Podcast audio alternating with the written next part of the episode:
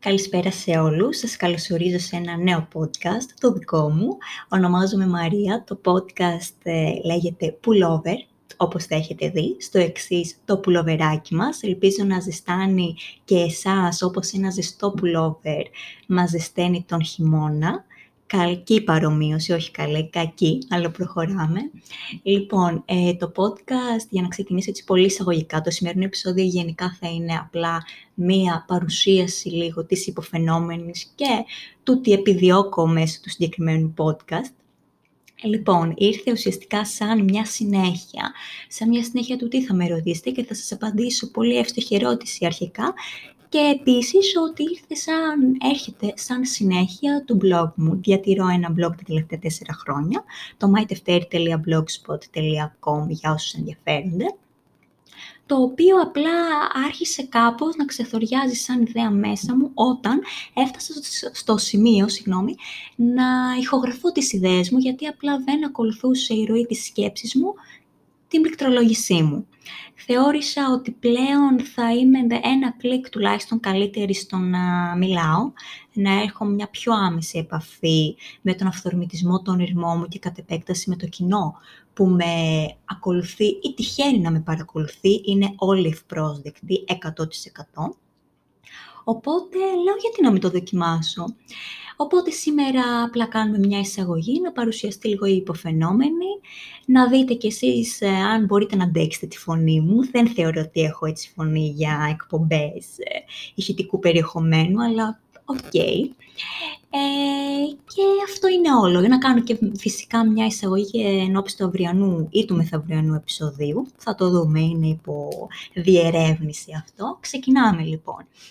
Ονομάζομαι Μαρία, μου έχει ζητηθεί να παρουσιάσω τον εαυτό μου σε τέτοιο επίπεδο όταν ε, συντασσόταν το βιογραφικό μου για να ανέβει στο λόγραμμα.gr.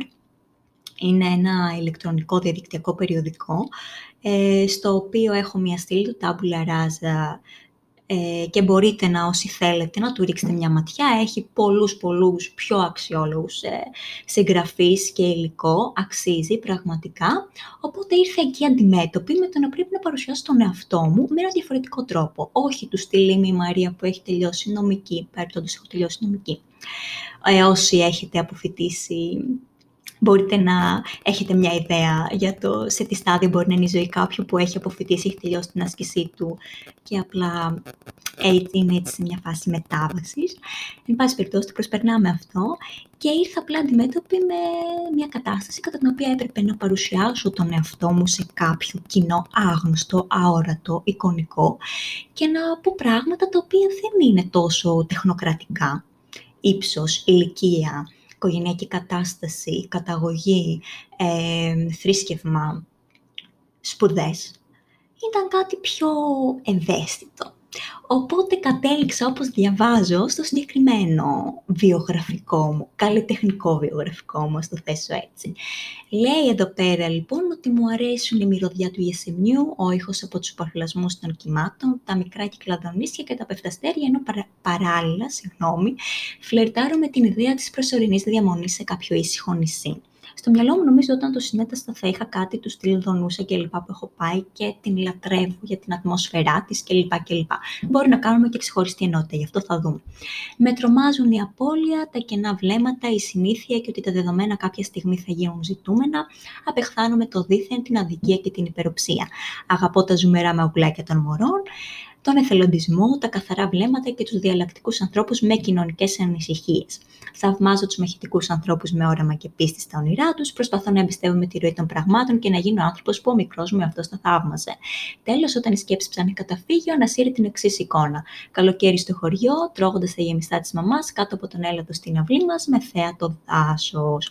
Αυτό είναι το βιογραφικό το οποίο θα βρείτε αναρτημένο στις σελίδες μου το μετεφτά, γνώμη πάλι, αχ, αχ, αχ, δεν θα το κόψω γιατί δεν θέλω να στερείται αυθορμητισμού το υλικό που θα βγει. Ε, στο mytefteri.blogspot.com και στο ολόγραμμα το οποίο είναι το διαχειρίζεται και είναι μιας πολύ καλής μου γνωστής της Αλεξίας. Ε, λοιπόν, ε, δεν έχουν αλλάξει πολλά από τότε που το συνέταξα. Εξακολουθώ να είμαι αυτός ο άνθρωπος στη καλή του πλευρά, γιατί προφανώς, όπως μπορείτε να διαπιστώσετε, δεν έχει κανένα ελάττωμα, είναι όλα πολύ τσιτάτα. Ωστόσο έχουν αλήθεια μέσα τους. Ε, δεν ξέρω αν αυτό σας δίνει, προσθέτει, αφαιρεί κάτι από το περιεχόμενο του podcast. Απλά είπα να το να κάνω μια εισαγωγή προκειμένου έτσι λίγο να γνωριστούμε καλύτερα και και και. Ε, για όσους θέλουν να γνωριστούμε ακόμη καλύτερα, βασικά να έχουν μια πιο άμεση επαφή με αυτόν τον άνθρωπο τον οποίο ακούν αυτή τη στιγμή μόνο ηχητικά και το οποίο δεν έχουν και καμία εικόνα, που για μένα αυτό είναι πολύ ιδιαίτερο και όμορφο.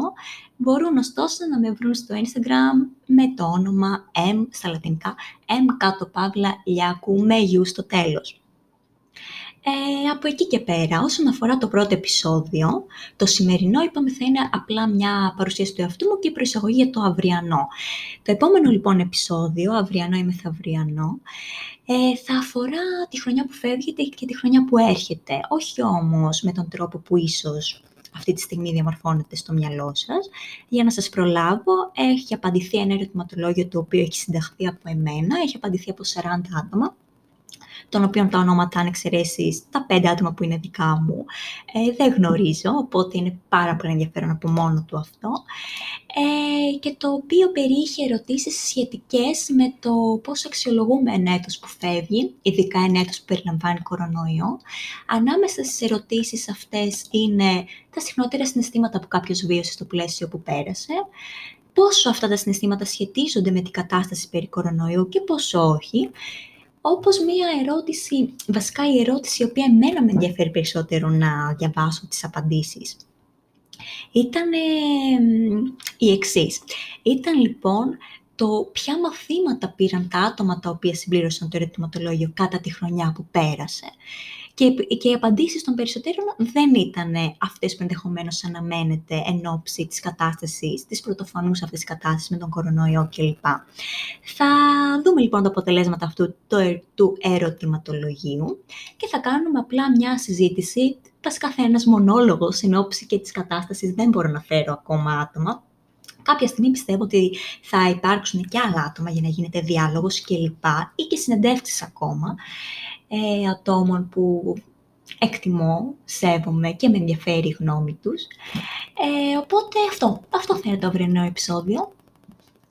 Θα είναι ένας μονόλογος, θα είναι βασικά η δική μου οπτική, δεν μου αρέσει η λέξη μονόλογος, ακούγεται πολύ εγωιστικό και δεν θέλω να φαίνεται έτσι. Θα είναι απλά η δική μου οπτική, με βάση τις απαντήσεις που θα πάρω και από το ερωτηματολόγιο κλπ. Ένας σχολιασμός με το πώς αξιολογούμε ένα έτος που φεύγει, πώς αντιμετωπίζουμε το έτος που έρχεται. Τελικά έχει κάποια αξία το ότι φεύγει ένας χρόνος και έρχεται ένας καινούριος. Θα είναι διάφορα τέτοια ερωτήματα, δεν ξέρω αν έχουν απάντηση. Σίγουρα όμως θα έχουν ένα σχολιασμό και μία οπτική, τη δική μου. Αν σας ενδιαφέρει, ελπίζω να σας βρει εδώ.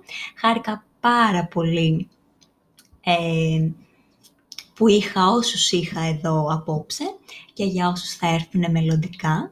Ελπίζω να αντέξατε ως το τέλος, ελπίζω να σας βρω εδώ και στα υπόλοιπα επεισόδια και να έχουμε μια πολύ πολύ πολύ καλή εικονική επικοινωνία. Καλό βράδυ, ελπίζω να είσαστε καλά και άμα δεν είσαστε να γίνετε πολύ πολύ καλύτερα από αύριο κιόλας. Σας φιλώ. Καλή συνέχεια.